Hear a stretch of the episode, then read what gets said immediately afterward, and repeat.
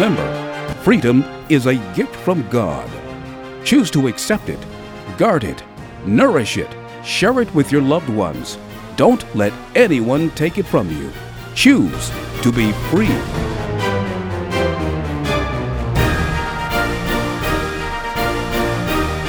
Learn how to choose freedom with your host, Dr. Baruch Plattner.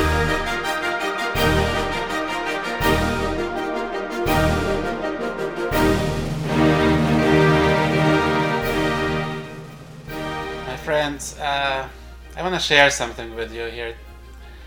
Black lives don't matter to me. Uh, they just don't. Neither do white lives, yellow lives, Jewish lives, Christian lives, Buddhist lives, Muslim lives, indigenous lives, and so on. I'll tell you which lives matter to me. The lives that matter to me are well lived lives. I care about the lives of people who live up to their potential, live up to their obligation, obligations. I care about people who are good wives, good husbands, good sons, and good daughters. I care about people who serve their community, their country. I care about people who build something with their hands. I care about people who create things. I care about people who care about other people like that. And then there are people who, to be honest, I don't care about. Those are the parasites, the criminals, the graffiti painters, the monument defacers, the window destroyers, the window breakers, the looters, the people who flip people on the street with their middle finger, the people who, who extort other people for things that their ancestors may or may not have done to their ancestors in the past, in the remote past. Don't care about these people. Don't care about them.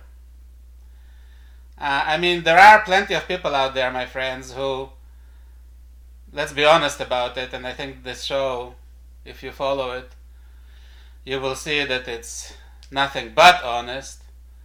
There are a lot of people out there that, if somehow they weren't here, our world would, would only be a better place for it.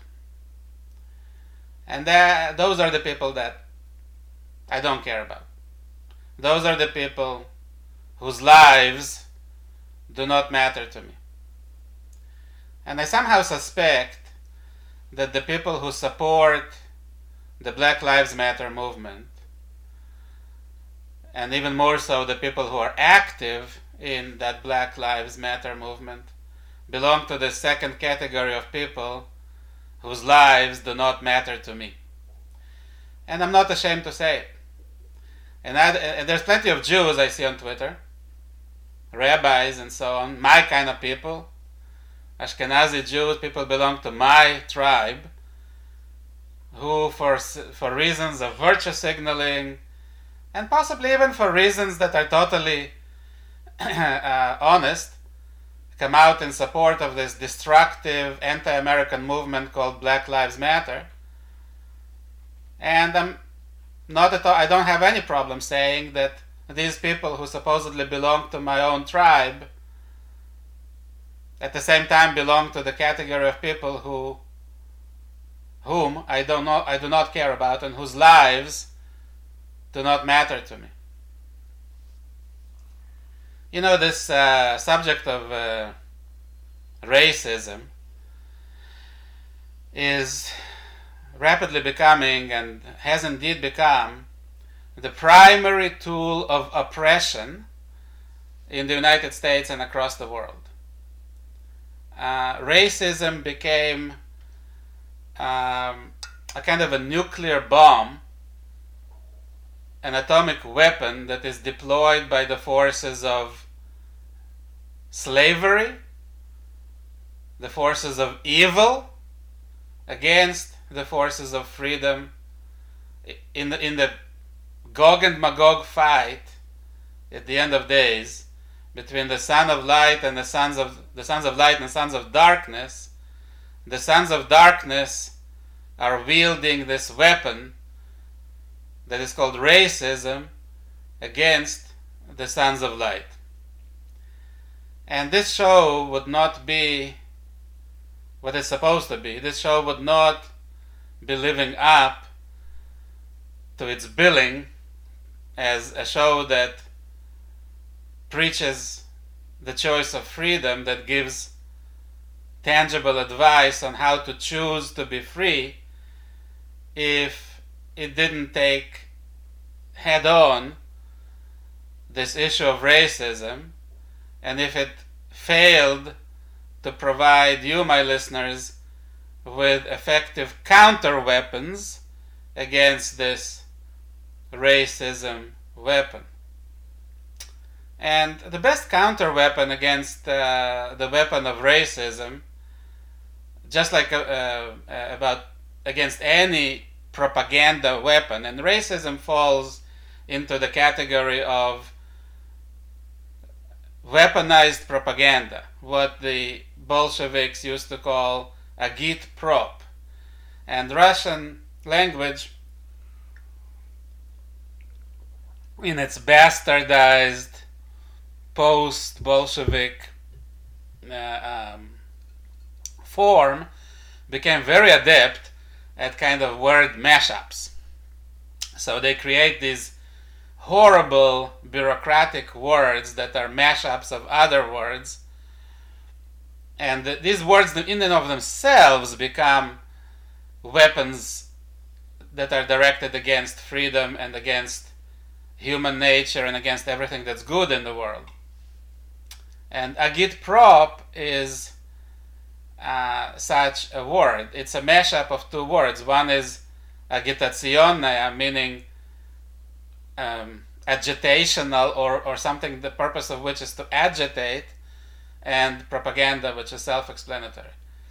So, this agit prop, agit prop in Russian, is a weaponized version of propaganda.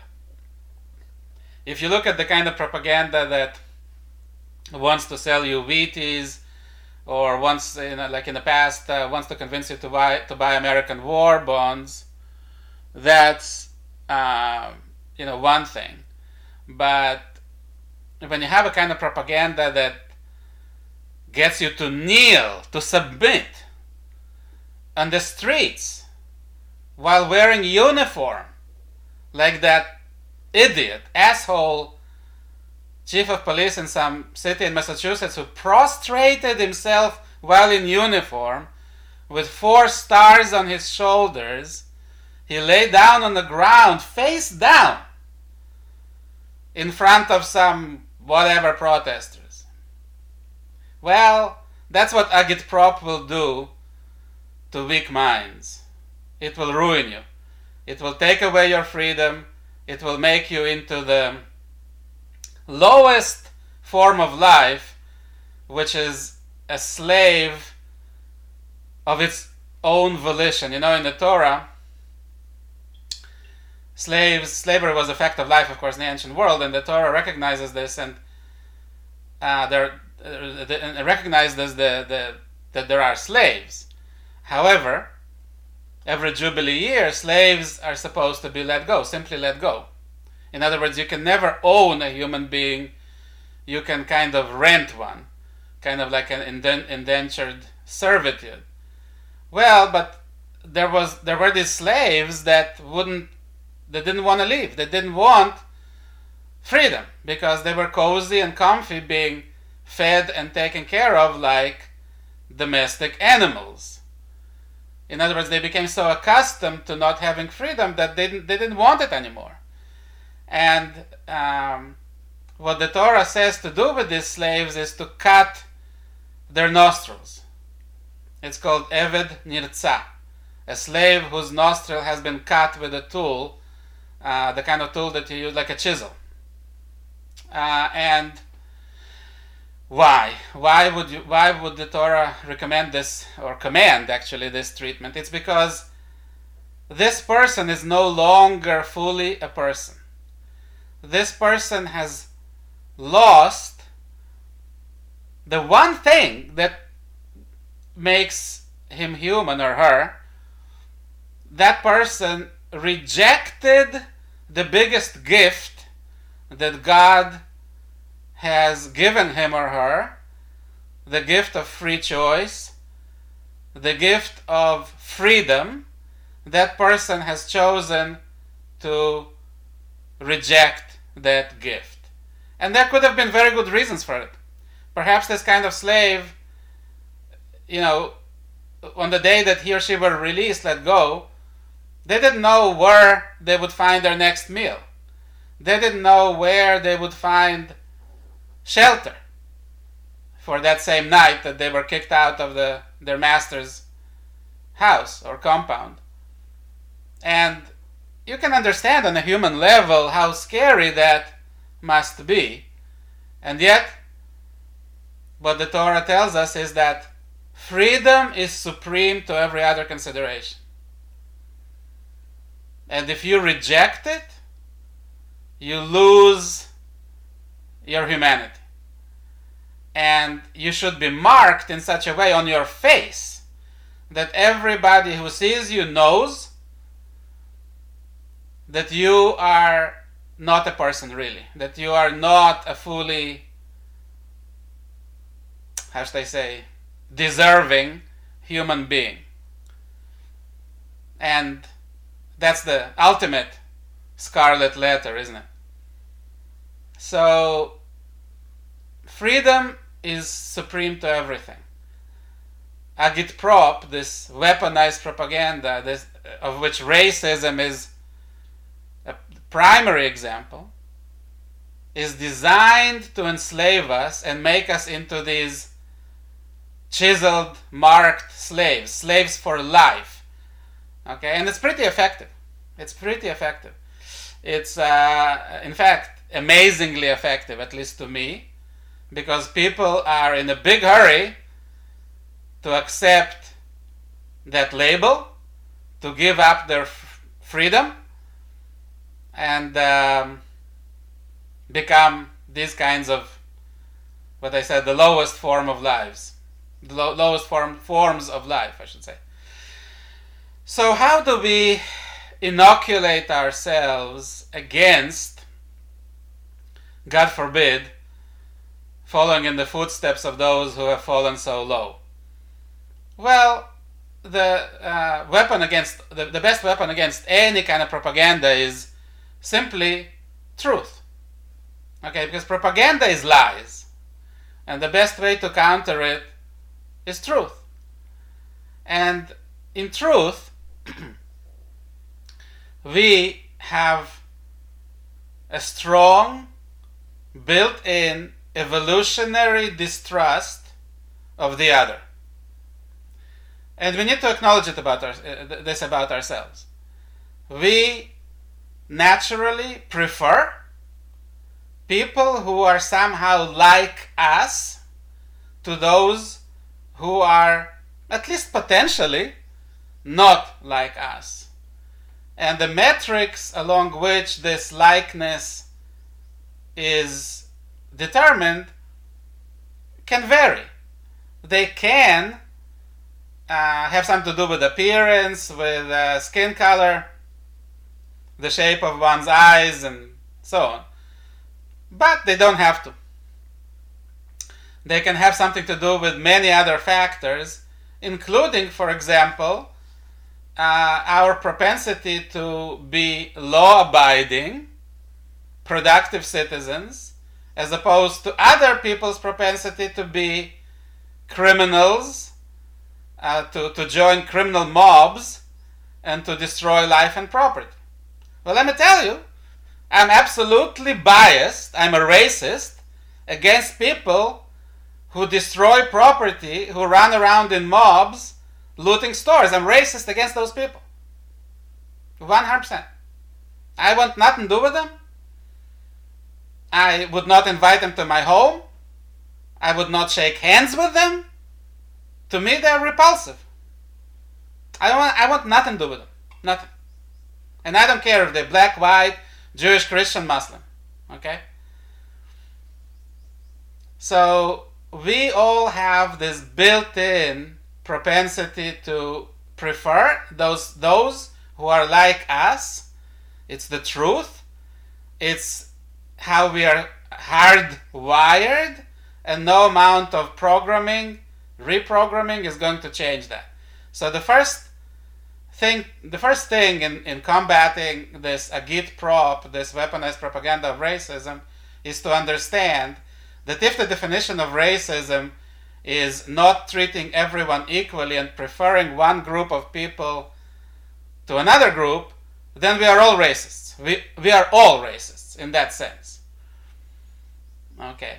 So that's the first step is, is to say, yes, I'm racist. Yes, there are people who I strongly prefer to other people. Okay.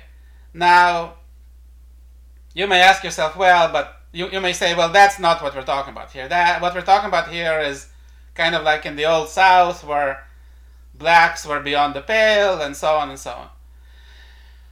Uh, yes, there is there is something to that, and uh, this bears further discussion. We have to differentiate in, in this. That's the ne- next step in discussing uh, racism, is the differentiation between our feelings about groups of people compared to our feelings about individual people. And those are two very different things. We may certainly hold strong, positive or negative opinions about certain collectives of people, about certain groups of people. It is different when we hold prejudged opinions about individuals. And in our next segment, we will expound further upon this topic.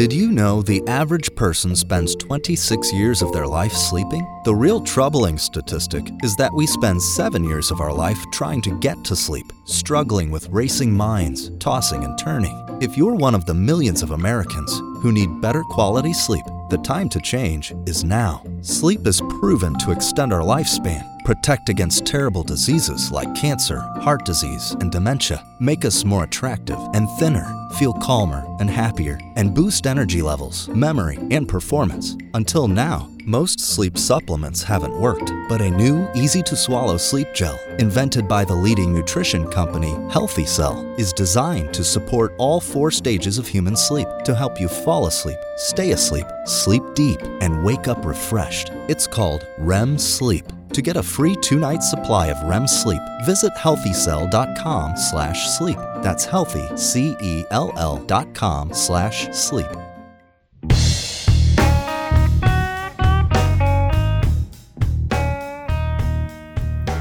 You know, uh, I do have to admit that it gives me uh, quite a bit of pleasure when people like uh, Ellen DeGeneres and J.K. Rowling get cancelled by the same kind of people that they worked so hard to create. In other words, by the progressive uh, virtue signaling mob. And uh, you know, I don't, I don't really feel one bit sad about it. It, it it's kind of funny, you know, these people who pushed every kind of garbage down our throat, from homosexuality to uh, lawlessness to, to the destruction of family to um, feminism, which is, I guess, identical to destruction of family, to the murder of uh, human beings in the womb, so called abortion. They shoveled that manure into our into our throats and packed it in. Uh, also, uh, so you know, I really don't care when uh, their uh, creation rises up against them like that proverbial golem. Uh, but what I find uh, kind of amusing, though, in this in this thing also is that uh, the modern uh, progressive mob believes that they invented the cancel culture, or that the cancel culture is uh, uh, something new or anything new.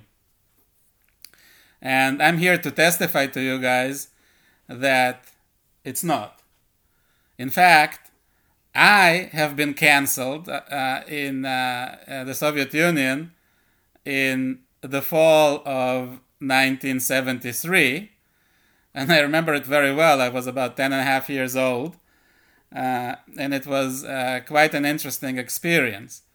The background for that was that uh, about four months or, some, or, or such earlier, some, some such earlier, we applied uh, to leave the Soviet Union and uh, emigrate to Israel. And that was uh, fraught with a lot of peril because um, if we were refused, then uh, we would become kind of canceled and um, my parents would lose their jobs with no prospect of finding other jobs and I'd be thrown out of schools and so on, out of my school and so on. Um, so there were these types of people. They were called refuseniks, and they had um, they they they all underwent uh, horrible ordeals. Well, in our case, we were not refused. We were granted uh, leave to leave the Soviet Union and to emigrate to Israel or to America or to wherever we wished and whoever whichever country would take us. So you know, as as this process developed, there came a time upon which I had to leave school. It was the beginning of third grade, and uh, I had to leave school and uh, you know and, and, go to Israel. We departed in early November of 1973, and school was already in session. So one day I didn't know anything about it.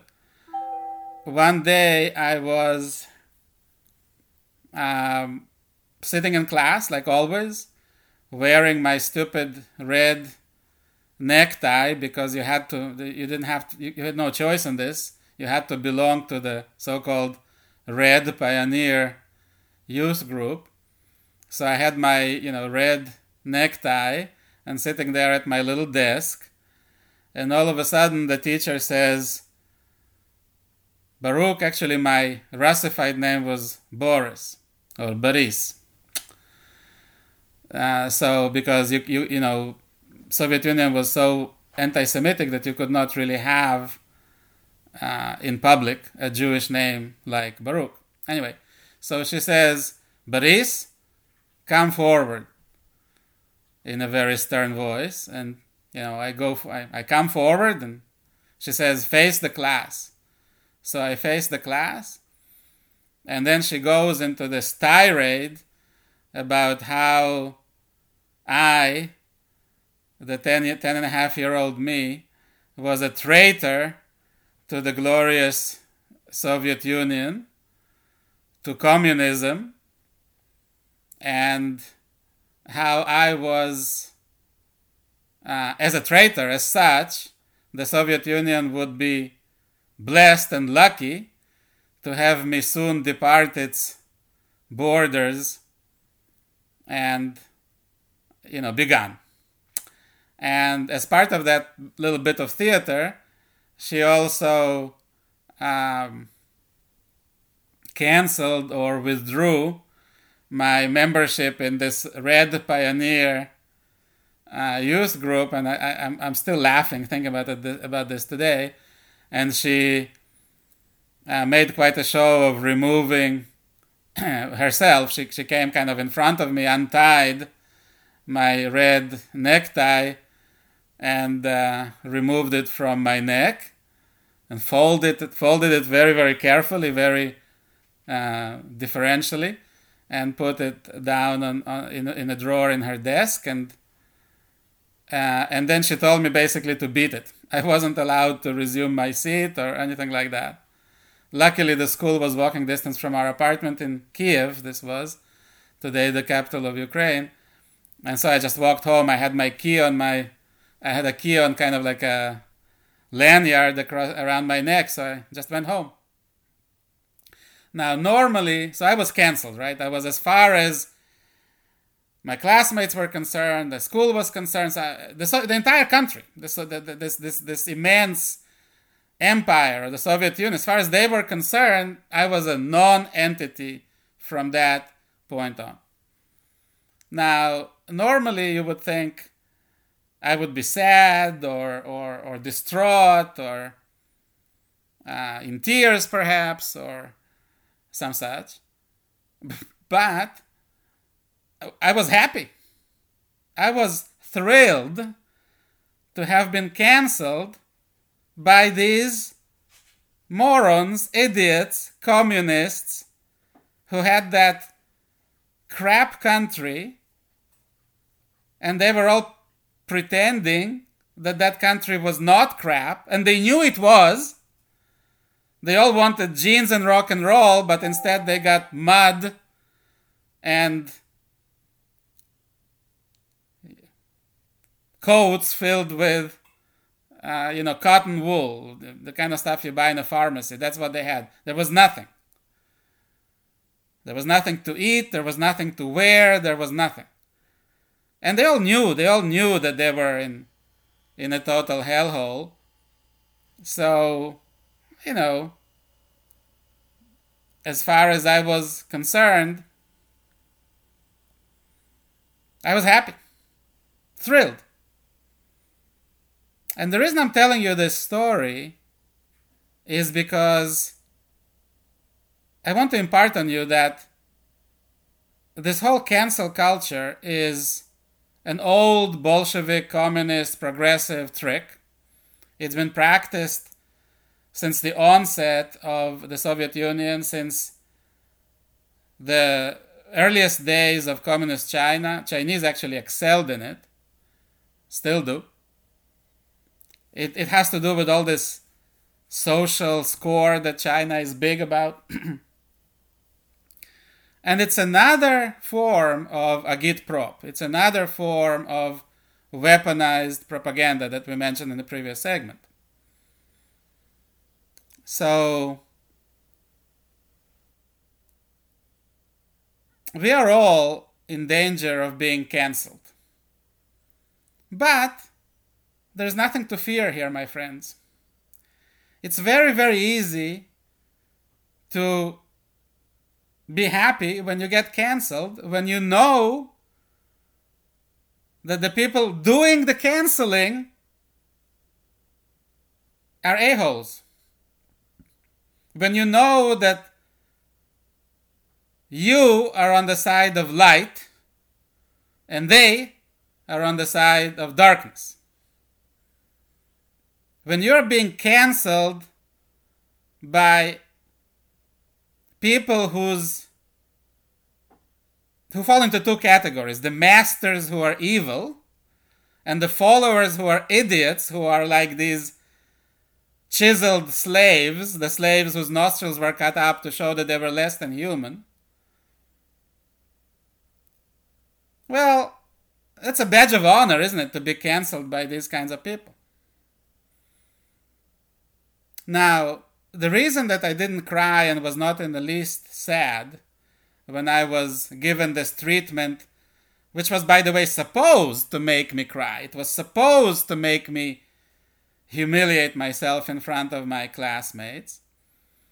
The reason that none of that happened was because my parents did an excellent job inoculating me against this Soviet agitprop, the Soviet weaponized propaganda. And my listeners, um, I strongly recommend that you go to work inoculating yourselves and your loved ones against the flood, the absolute deluge of weaponized propaganda that you and I and all of us are exposed to on a daily basis. You have to call out the lies, the ridiculous lies that are being told uh, to you and to your children through every possible uh, medium. You have to point them out and you have to laugh at them. And you have to say, no, this is a mob, this is a hysterical mob. These people are worse than drunk, they're worse than on drugs. They have surrendered their immortal soul. They have returned to sender the most precious gift that anyone can ever receive the gift of freedom and the gift of free choice. They are worse than animals because animals do not receive that gift.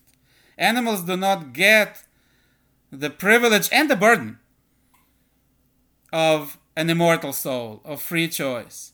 But we do. And these people who prostrate themselves like that Massachusetts cop, who kneel like the National Guard, like the FBI. I mean, I can't even express to you how mad this makes me feel and how I pity these people. These people have surrendered their humanity, they sold it for nothing. They betrayed their country, they betrayed their own humanity for absolutely nothing. How dumb is that? And these are the people that are going to cancel you? Give me a break. And that's the attitude that you should have. Now, listen, in the Soviet Union, and, and, and just like today in America, or in America today, just like in the Soviet Union, unfortunately, they can hurt you. They can cause you to lose your job. They can cause you, you know, you cause you or your children to lose their place at the university or not get admitted in the first place. They can do all kinds of stuff like that because they are winning. Not the useful idiots, not the kneelers, but the masters, the George Soroses, the Bushes, the Romneys, the Emmanuel Macrons, the Clintons, of course, the Obamas. They are winning. They have the levers of power. Okay? So they can cause you a lot of uh, problems in the real life. You know, but what they cannot do, okay, is cancel you if you don't let them. If you know exactly who they are, and all you have for them is pity, disdain, then, you know, they, they got nothing on you. So you can pretend, you can go through the motions to keep your job, whatnot. That's what people in all totalitarian societies do. And there's other tangible things that you can do to be much less susceptible, much less open even to that line of attack. In other words, a line of attack on your livelihood. We will devote major parts of this program going forward to just how you can create a shield around you, protecting you from even these kind of uh, very tangible and very real attacks against your livelihood and so on. And there's many ways that, that, that this can be done and this can be accomplished. But the first step is to just understand that and not only understand but really feel in your soul that if you have God and if you choose to accept his gift of freedom then no no human being can ever cancel you and in fact their derision the derision of these chiseled slaves of these not humans, I call them, or, uh, their derision towards you is nothing but a badge of honor. It's a good thing. It's a good thing. You don't want these people to have anything good to say about you because they're bad people. If they start accepting you as one of their own, you're on the wrong track, my friends. Okay? Because they have left the plane of godliness. They have left the realm of goodness. They are the servants of the devil in a real in a very real sense of the word. And what you don't want is is their accolades. You don't want their acceptance. If they cancel you, you should welcome that just like I did when I was canceled by that brainwashed teacher. And looking at the eyes of my classmates who sat there fairly expressionless, some with smirks, I knew, I knew with certainty that what they really felt was envy. They wished they all could go and leave that hellhole behind, and they knew that I would soon be doing just that. In the next segment, we'll, we'll go back to the issue of racism and diversity, as I promised. Please don't miss it.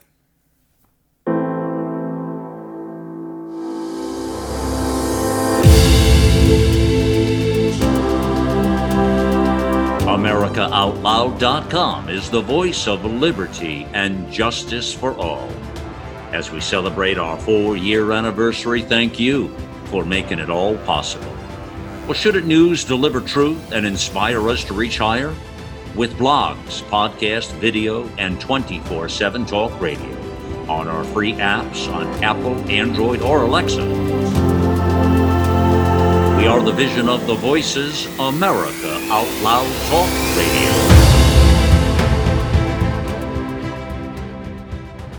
Think back to the last time you felt healthy and energized. The best times of our lives occur when we're at the peak of our health, sleeping better, full of energy and focus. We know that fades with age, and you might be feeling the effects of aging as low energy and poor sleep. But it doesn't have to be that way. There haven't been any nutrition systems designed to rejuvenate our bodies as we get older until now. Healthy Cell Pro is the only multi nutrient system that impacts the building block of your body, the cell. Created by anti aging expert and Nobel Prize nominee Dr. Vincent Giampapa, award winning Healthy Cell Pro cuts through the complexity of nutrition supplements by simply giving you the purest ingredients, filling dietary gaps to nourish your cells and enhance your quality of life for optimal performance. Visit healthycell.com and use code OUTLOUD for an exclusive discount or call 844 869 9958.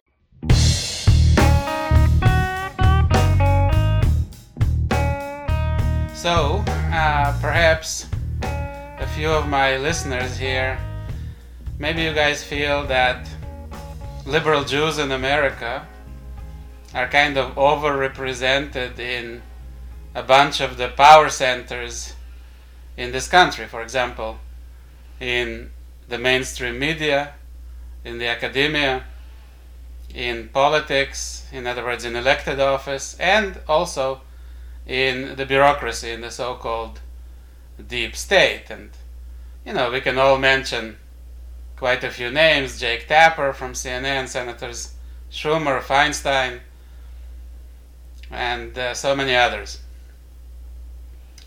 And maybe you feel that this uh, particular contribution that American Jews are making to uh, the country that saved their grandfathers and great grandfathers and mothers from destruction in Eastern Europe, from, from pogroms and the Holocaust, perhaps they're not returning the favor very well by participating, in fact, being among the leaders of the liberal, progressive, globalist, communist, neo Bolshevik destruction of the same constitutional republic that so graciously granted safe haven to their own uh, not so recent, uh, sorry, not so remote ancestors.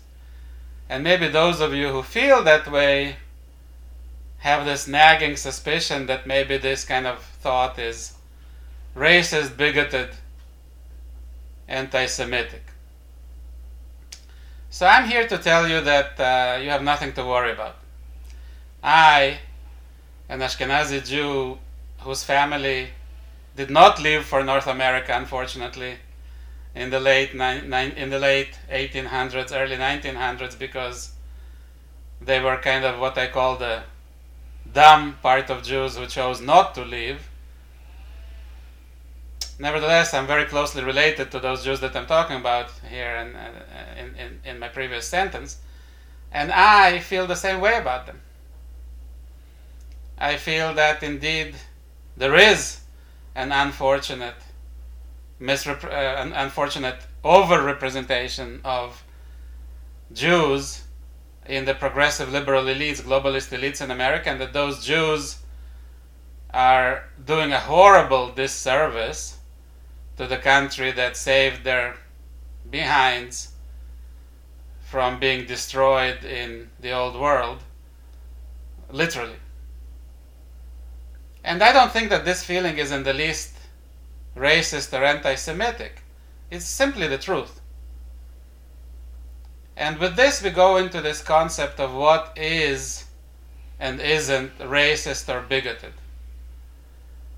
Um, and it goes to the core of the use of the concept of racism, the use of the charge or the accusation of racism as one of the key arrows in the quiver of agitprop of weaponized propaganda. It's used as a cudgel. It's used by the progressive left as a cudgel with which to beat down on traditional patriotic Americans. So let's talk about bigotry and racism, whatever name you want to call it. Does it exist? I mean, is there such a thing? And if it, if it does exist, then is it a bad thing? So I was a victim of such bigotry in the Soviet Union growing up because my Ukrainian classmates uh, were highly prejudiced against Jews. And I was very visibly a Jew from my uh, appearance to my last name. So it was no uh, mystery to anyone, uh, you know, what was my ethnic um, affiliation. And certainly nobody mistook me for U- Ukrainian, even though many generations of my ancestors were born in Ukraine. And I never felt that I was Ukrainian either. So we agreed, I agreed with my Ukrainian classmates that they were not like me and I was not like them. We had that in common.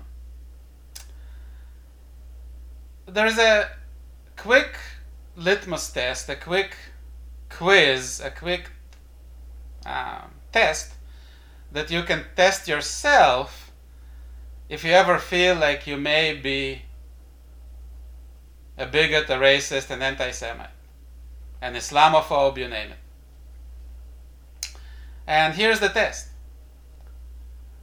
Imagine, for example, that you're about to interview or be interviewed by a person who, from their name and so on, you know that they belong to a certain ethnic group or race. For example, you're going to interview a woman by the name of Malka Goldberg, or you're going to be interviewed by Ahmad Salim, or your new co-worker's name who you never met is Shania or something like that. Well, here's the question do you have any feelings about that particular individual? Do you have some expectations of that particular individual before you, you before you've ever had the chance to meet them? For example, if you are about to be interviewed by somebody called Goldstein do you feel like that guy may be, I don't know, more greedy than the next guy?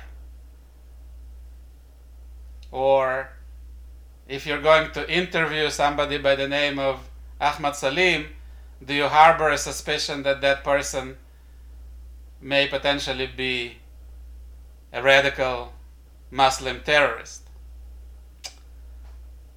If you seriously harbor such thoughts, well, I have bad news for you. You may just be a racist for real, a bigot.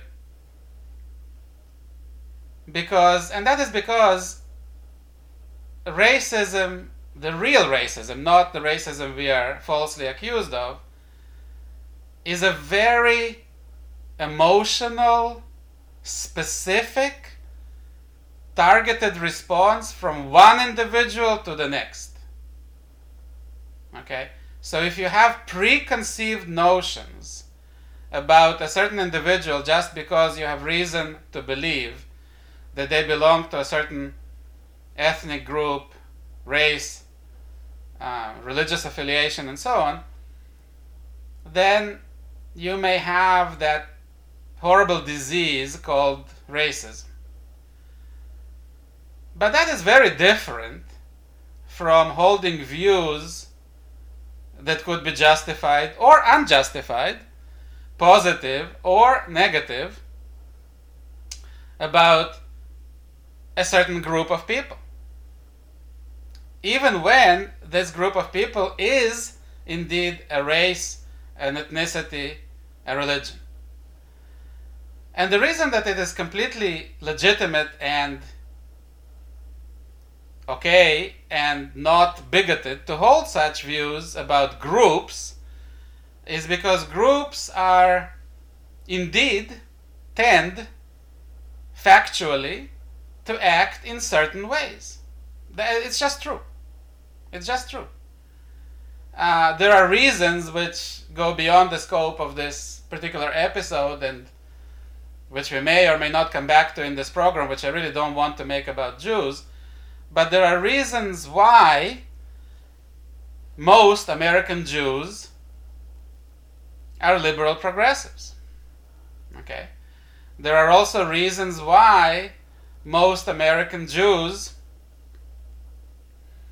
are, uh, to put it bluntly, rich, richer than the general population, better educated, more highly, more highly achieving.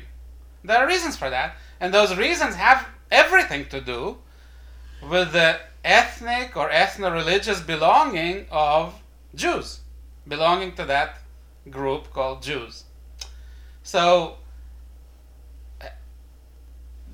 understanding this and, and, and, and saying, hey, you know what, I don't like progressive policies because I think that they're destroying America and they, in fact, are very close to finishing the job and utterly destroying America. I don't like it one bit because I like America, I love America. Well, you know what? I, I have very negative feelings about many, many Jews, not all, who are contributing to that destruction of the country I love. That is okay to say. I feel the same way. If you're accused for, uh, if you're accused of being an anti-Semite for holding such a view, ignore it. Simply ignore it. It's a legitimate view. You know, the talk that blacks are overrepresented in prisons is true. And there are reasons for that. And it's a big problem. But blacks are also overrepresented in music, in sports, and crucially important parts of American culture, like jazz music, which I love, would not have been possible without African Americans. And African Americans made jazz happen. They made rock and roll happen. They contributed, they made a, a, a, an enormous contribution that only they could make to American culture. Jews, well, first of all, you also have very well spoken Jews on the other side of the uh, uh, political divide, for example, Mark Levin and so on, who are staunch American patriots, traditionalists. But many Jews also contributed, made vast contributions to American science, medicine, law in the past 100 years. You know, bagels. America would not have bagels without Jews. So you may say, well, forget about bagels. I, I don't want the, those liberal Jews. I, I give up on bagels. But that's not exactly how it works, right? Because how it works is various races, various ethnic groups, for various historic reasons, get together and they make contributions, some positive and often also negative. And it's completely okay to say that. It's completely okay to say that, listen, African Americans have made enormous positive contributions to America and also enormous negative ones. And that, the same thing goes for Jewish Americans as well. That's not a racist thing to say. Groups of people that are identifiable by some metrics often behave in certain identifiable ways for better and for worse. And when you understand that concept, you can easily differentiate between rational thought, between saying things that are simply and undeniably true, and harboring racist views, as in just because this individual that I've never met or I just now met for the first time belongs to a certain race, ethnicity, religious affiliation, I already have a preconceived notion about them. Honestly positive or negative, though most more likely negative, well, that's racism. That's bigotry. If you have that, try to cure yourself. You know, being uh, an engineer uh, and, and how my engineering and scientific career developed, I know something about statistics. And the one thing that you have to understand about statistics is that whatever metrics they show you about certain populations mean nothing about an individual. Okay? Uh, there, is no, there is nothing that statistics tells you about one member in a group that is being discussed. Statistics only tells you about the average of that group. And the same thing goes for racism. We can attribute certain behaviors, again, positive or negative, to groups of people, and that is certainly true. And has a place in our analysis of current events, historical events, and our planning for the future. But when it comes to an individual level, we should not have any expectations about any particular individual because of his or her belonging to any one of these groups. And that's the difference between racism, a true racism, true racism, and being accused falsely of racism. And um, an adjacent concept to this is the concept of diversity, which we'll go into more deeply in the next episode of this program. But um, they say, they say, our wannabe progressive masters say that diversity is our strength. But everything about human nature, everything about our understanding of history, and every piece of empirical data that we see tells us exactly the opposite. Human societies function well when they are not diverse. When there is unity, and you and it doesn't have to be obviously 100%, but there is substantial unity of religion, ethnicity, worldview, race. America, when it was less diverse, was far stronger than the diverse America we have today. And the more diverse America becomes, the less strong it will be. Which is exactly why Americans, America's enemies are pushing diversity on America. They're using diversity to weaken America, to destroy it. Same thing is true for Europe. Europe, Western Europe, for example, was immeasurably more powerful before it became diverse than after. It's just empirical truth. It's just a fact. And the increased diversity in Western Europe in countries like England, France, and so on is contributing to their destruction. So listen, this is the end of this program. I want to encourage you to choose to be free. And I'll see you next week.